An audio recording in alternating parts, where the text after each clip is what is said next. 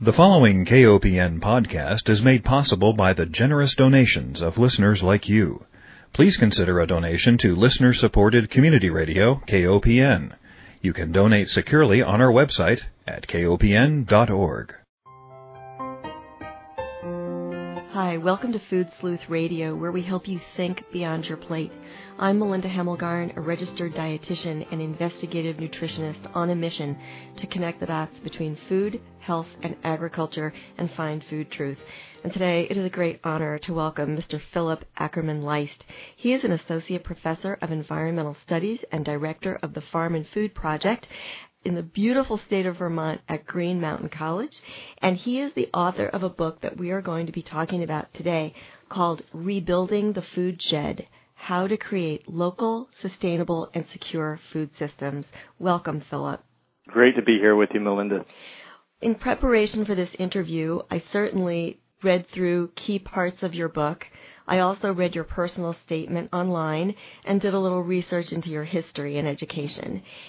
And I have to let our listeners know that your personal statement on your university website is one of the nicest I've ever read, and I want to share a line of that with our listeners and have you introduce yourself through some of the words that you use.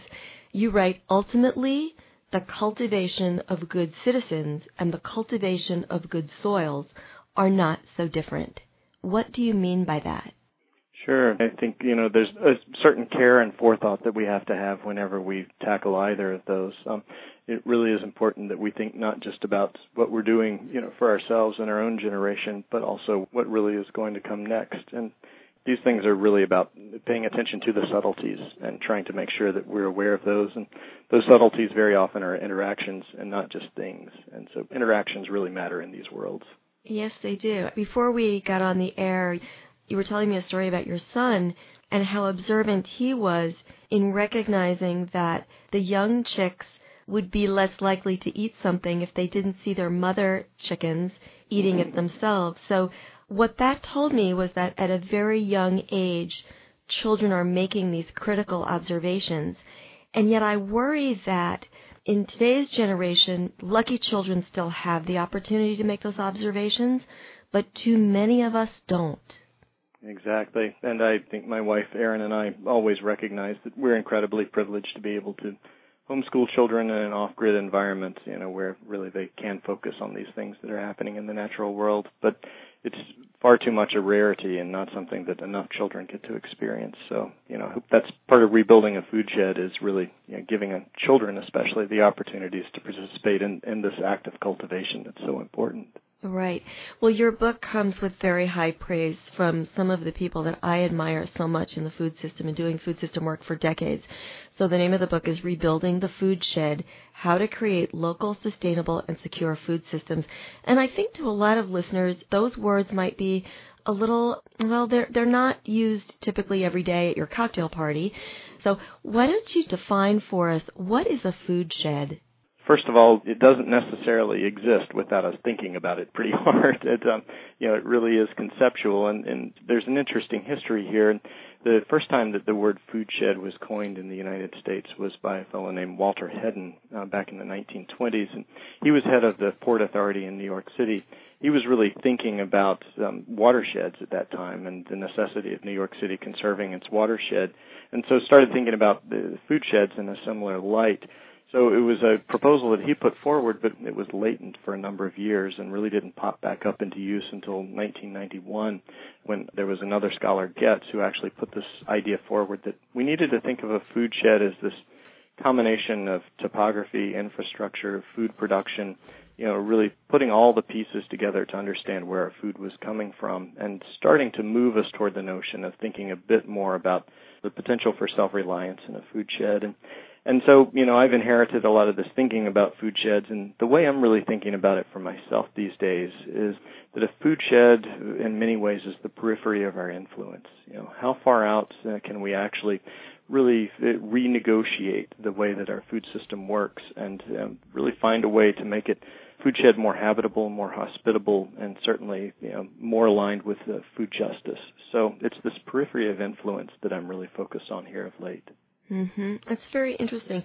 I did want to mention a couple of items before we get into the thick of this book, but one of the people who gave you praise was Joan Gussow, and she's the author of many books, including Growing Older in This Organic Life, and she's been a leader in the nutrition world, certainly, and one of the first, I think, visionaries to think about truly sustainable food systems. But I love what she says. She says, now that it's not just acceptable but fashionable to write about local food systems, lots of people do it.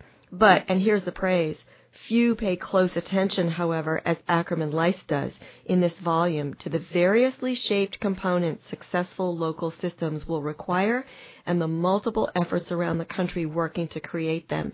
She says this is a wise, informed, and thoroughly useful book. Who did you write this book for? I think for folks who are already interested in this idea of local or community-based food systems, but want to have a more sophisticated understanding of, of how they function and how we might reshape them, uh, really to, to help recreate a world that we're interested in. So it's certainly not a book that's, you know, just about the cheerleading. It really is about, you know, trying to, to lay out the plans, to think in much more detail and complexity about how we really retool this, because I, I think one of the things that we perhaps made a mistake in doing and thinking about local food systems is we've isolated them and not often enough recognized really that they exist, uh, they're really nested within regional, national, and international food systems. And so it's not an easy matter before us here. And so I really wanted to encourage people to think more complexly about this whole situation.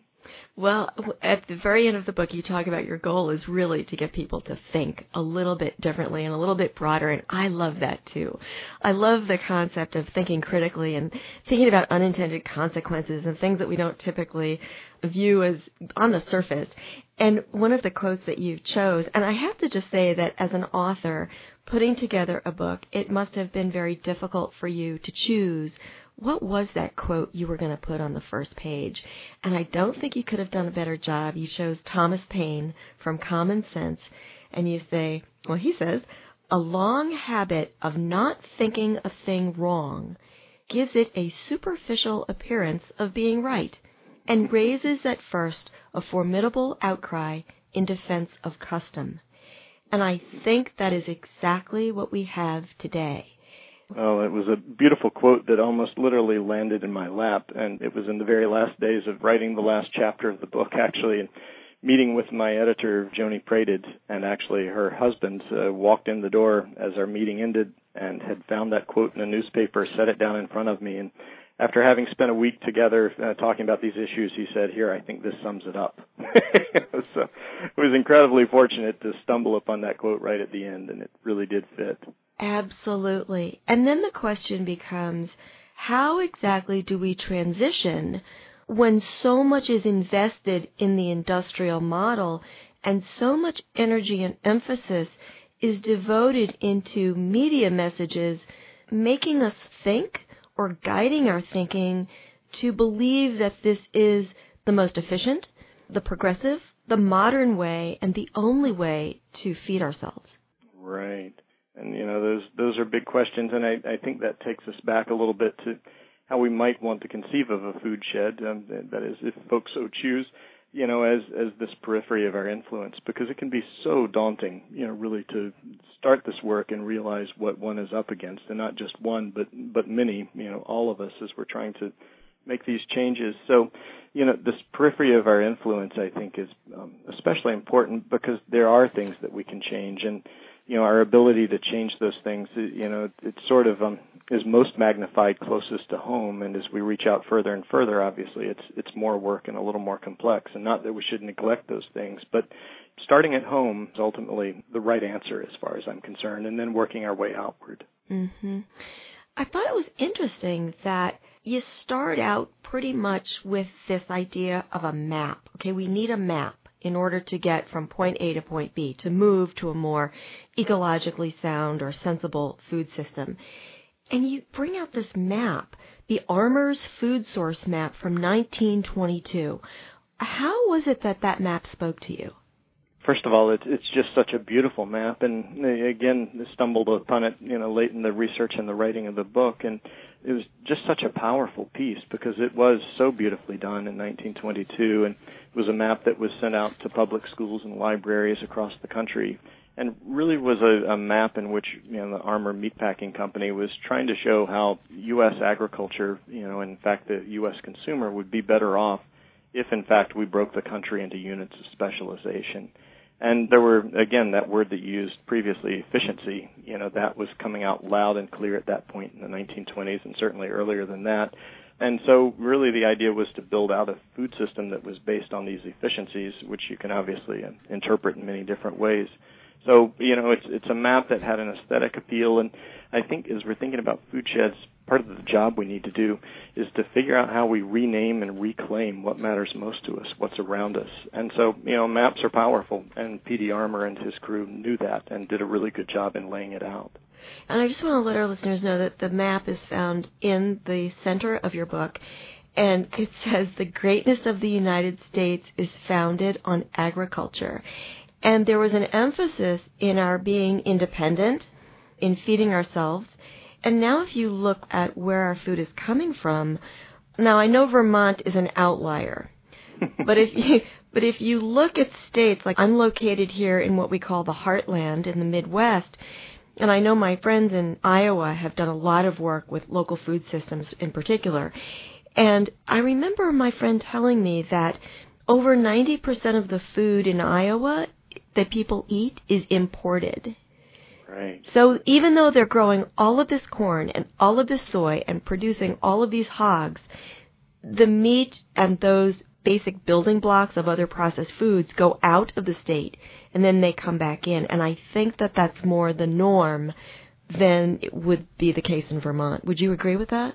Absolutely. In fact, I think that's the norm almost, you know, all across the country and, and even in Vermont. I mean, we, we are an out, outlier. We don't want to be outright liars about what we're doing. We are we are making really good progress here in Vermont. Um, but we're at the point now where, you know, about five percent of our um, food is uh, locally produced here in Vermont. And we're trying to figure out how to get to ten percent and by twenty twenty. And so that's a... You know, it's an incredibly complex task, uh, but it's even harder in other states. And as you look around the country and, you know, as I've traveled around with this book and listening and sharing, one of the things that's come across loud and clear is that we're incredibly fortunate in Vermont because we've got, you know, a legislature that listens to these issues. We have a governor uh, for whom these issues are very important, who actually grew up on a dairy farm. We have an agency of agriculture and a secretary of ag who are paying attention. So part of this can't be about being parochial and just, you know, sticking close to home. It does have to be influencing our leaders as well, because that does make a big difference in the end. Yeah, and there's so much money going to politicians to influence decisions that at their heart and core you'd think they'd know would be wrong. I mean, wasn't Vermont actually, Vermont was sued, weren't they, for um, wanting to label G M O foods? Well, there's, as we've been discussing in Vermont, the possibilities here of, of labeling G M O foods, one of the, the parts of the discussion, um, which isn't an issue of paranoia, but really of reality, is that, you know, if we do go that route and we put our necks out as being, you know, one of the first states in the country to do that, inevitably, you know, there are going to be legal challenges and they are going to cost the state a lot of money. Mm-hmm. And so, you know, we really have to be aware of the consequences of, of going that route. So that's been part and parcel of the conversation as these things have tried to move forward um, legislatively. Mm-hmm. Well, I appreciate the fact that Vermont is trying to be a national leader, and I appreciate all you've done. I want to just take a little break and let our listeners know that we are speaking with Mister Philip Ackerman-Leist. He is the author of Rebuilding the Food Shed, How to Create Local, Sustainable, and Secure Food Systems. The book has been described as a critical compass and a practical guide. He is also, in addition to being an author, he is a farmer and professor. He is at Green Mountain College, where he established the college's farm and sustainable agricultural curriculum, and he is director of the Green Mountain College Farm and Food Project. I thought it was interesting, Mister Ackerman-Leist, that one of the things that you do with your students is you focus on their home bioregions. And I wonder, as a professor at the Green Mountain College, what you've learned from your students with regard to their understanding of their food systems and their local food sheds, and have you been able to successfully take them from probably a more industrial system to understanding how critical the local food systems are? Sure. No, it's a great question, and we do have our master's students scattered all across the United States, and right now I believe we have five in Canada and one in Japan. And, you know, the beauty of this graduate program, which is predominantly online, we do all come together once a year, is that we've got people scattered, you know, geographically all across North America. And so these comparisons are really, really important. And one of the things that comes across very quickly is that, um, you know, there aren't a whole lot of universals in local. And, you know, what we really have to, to recognize is that local isn't formulaic. It really does have to bubble up from the bottom, and we need to support it, and we need to recognize that local food systems are going to look very different. So this notion of having recipes for local, you know, can, can get us into a certain amount of trouble because the issues are so different. And just, you know, one example, I think one of the biggest aha moments I've had with the graduate students of late came from a, a student named Jade Gabry, who actually is of the Mohawk tradition. And she talked about food sheds, and her notion of a food shed really is being part of the Mohawk people, you know, that are straddling the border in New York and Canada. And she said, without our language, our food shed will die, because we really have to think about not only what we've named things, but also how we've named and described processes and how we pass on those traditions. And she, you know, so she made a really fascinating link between the notions of, of language, food, culture, belonging, and ultimately what a food shed is. So I've, I've learned an incredible amount from all of these students. And as far as, you know, what they're doing in terms of trying to figure out how to um, push back against this industrialized food system, really, our, our master's program and our undergraduate program in many ways are, are both built upon the notion that we have to create positive levers of change, and that you can't figure out those levers of change, and you certainly can't employ them until you really understand the system. So breaking down the system, really looking at the different components of the food system, that's what we've done, I, I think, extraordinarily well. And, you know, hopefully in the end, uh, these folks are bound to be leaders in the food system uh, throughout North America. Mm-hmm. Yeah, it's interesting you bring up Native Americans. I recently saw a film called Black Gold, White Water. Might be White Water, Black Gold, but it was about fracking in Canada. And there was a meeting with some indigenous people in the region whose water was being contaminated because of the fracking process. And what was so sad was at this meeting, and you had to listen very carefully, but one of the older gentlemen said, "You mean no more fishing?" And you recognize that, you know, fishing was a way of life. It was their, one of their major food ways. And it was going to be lost. And at that point, it just struck me how tragic it is when people lose these cultural ways of life. The same thing happened, of course, down with Katrina and then with the oil spill down in the New Orleans area, where you had people whose entire lives were based on fishing and on the environmental landscape around them, and then all of a sudden it was contaminated and lost. And I wonder if you address any of that in your coursework at your college. Right. You know, I, I think certainly as, as we look at all of these issues, um, unfortunately, you know, American agriculture is, you know, certainly linked to many successes, but it's also, you know, fraught with a lot of tragedy. And sometimes that's social, and sometimes it's ecological, and sometimes those are, you know, tied together very, very tightly. So certainly as we look around the country and students bring in their bioregions into the discussions that we have, whether it's in the online environment or face-to-face, those conversations are very important. And what is positive in all of this, I think, is that we examine these problems. You know, we are looking for these, these levers of change and trying to find those collectively in many ways so that we don't have to reinvent the wheel too much and too often. And yet at the same time, recognizing that those levers of change differ fairly significantly in, in different social and ecological environments. Do you want to give us an example of that?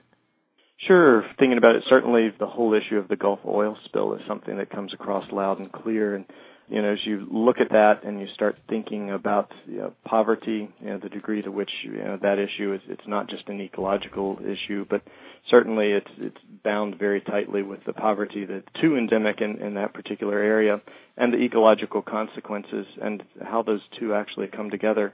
It's really a, a disturbing scenario, and what's interesting about, you know, New Orleans and other places along the Gulf Coast is that the resilience, in my view, in many ways, is the fact that these traditions are so deeply linked to culture.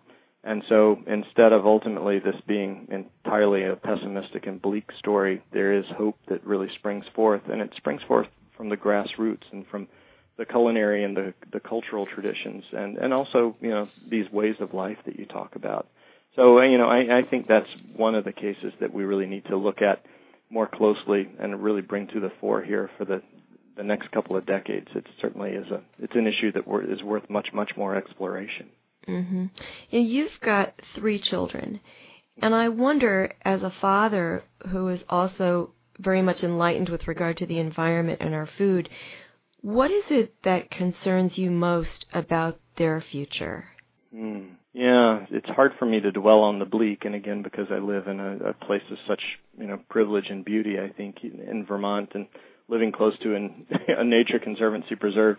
So the things that I worry about, climate change, you know, the ability to uh, really adapt ecologically and economically, you know, I, I don't focus too much on, on the bleakness because I see what they're learning on a daily basis. I mean, they're they're out in the garden, you know, not only these days helping to plant the seeds, but actually doing the planting in many cases, doing the harvesting, helping with the task. They were actually helping me change the oil on the tractor and grease the tractor for a neighbor here who's going to use it tomorrow, really trying to pass on those skills that hopefully are going to be things that actually, you know, give them the ability to not only survive but also thrive, and, and I hope share those with others.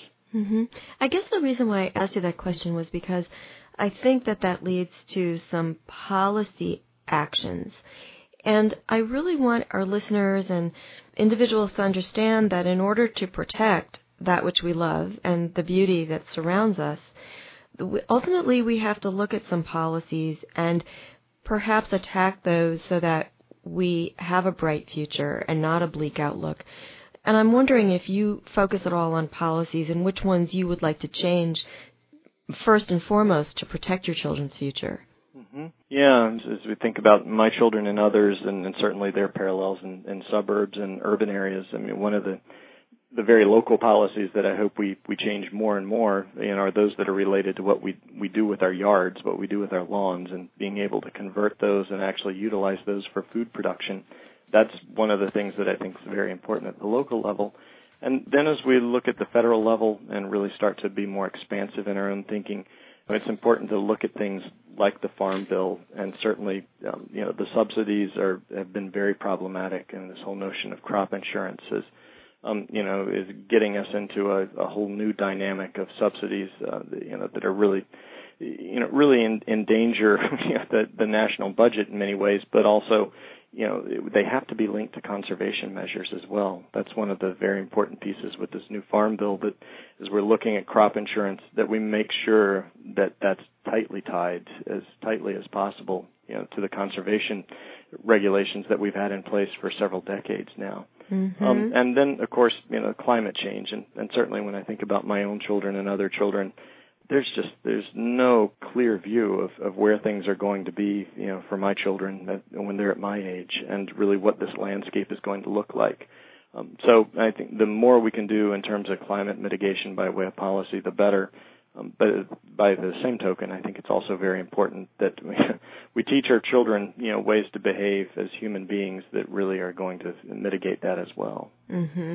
And, you know, speaking of the lawn issue, I have to bring up one of the topics that you talk about, which is, you've got it titled, "You Can't Grow That Here."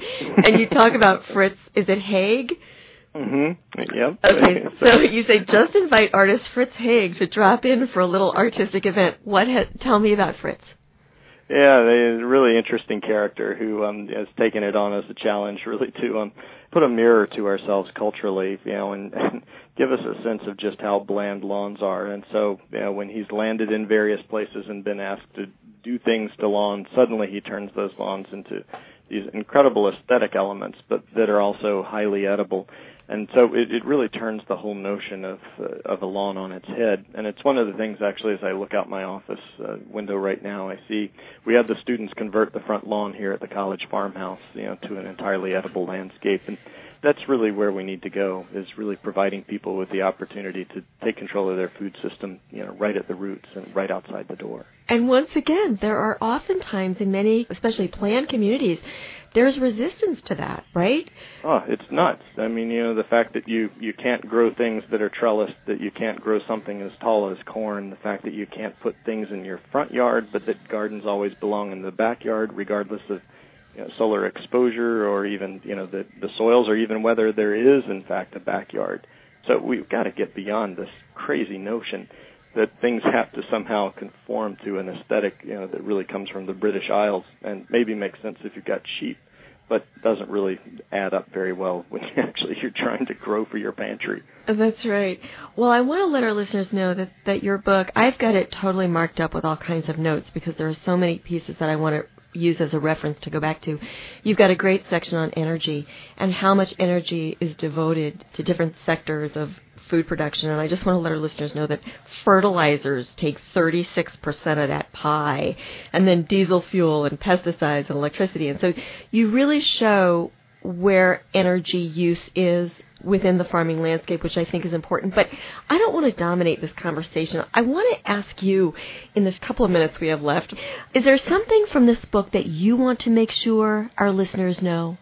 Sure. I think probably it's it's the primary revelation that I had just in having the privilege of, of researching and writing the book. And as we talked about the book with the Post Carbon Institute and Chelsea Green, you know, we started off talking about local foods and local food systems. And that was a, a good starting point.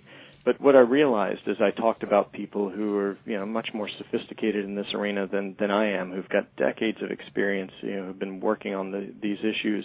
But I realized in the course of writing the book that it's not just about local food systems. It really is about community-based food systems. And if we want to move away from this notion that local foods or local food systems are somehow elitist or associated with a certain demographic, then let's restart the conversation and, you know, not only restart it, but let's reinvite the people who are coming to the table and really make this a bit more of a democratic process, you know, and, and certainly a, a more diverse representation of people at the table. And let those folks who don't have very strong voices in our communities, you know, have the first say sometimes as we try to figure out how to reshape these food systems. So let's see if we can't move beyond local food systems and really move into community-based food systems. And it's a long, long conversation, and there's a lot of doing, there's a lot of sweat equity, and it's not going to be done in this generation. Um, the vigilance really is going to have to be there for generations to come to keep this thing in play. Mm-hmm. Well, I like the way you have, in closing in your book, compassion and citizenship are at the root of community-based food systems. So our time is up, but I want to thank you for this truly important book. And I want to remind our listeners that we have been speaking with Mister Philip Ackerman-Leist. He is an author, a farmer, and professor. He is the author of Rebuilding the Food Shed, How to Create Local, Sustainable, and Secure Food Systems, and he also founded and directs the college's Masters in Sustainable Food Systems, the nation's first online graduate program in food systems at the Green Mountain College. And in closing, I want to remind our listeners that Food Sleuth Radio is produced by Dan Hemelgarn in beautiful downtown Columbia, Missouri. I want to thank our listeners for joining us, and I want to thank you so much, Mister Ackerman-Leist, for being my guest and for writing this very inspiring book. Thank you, Melinda.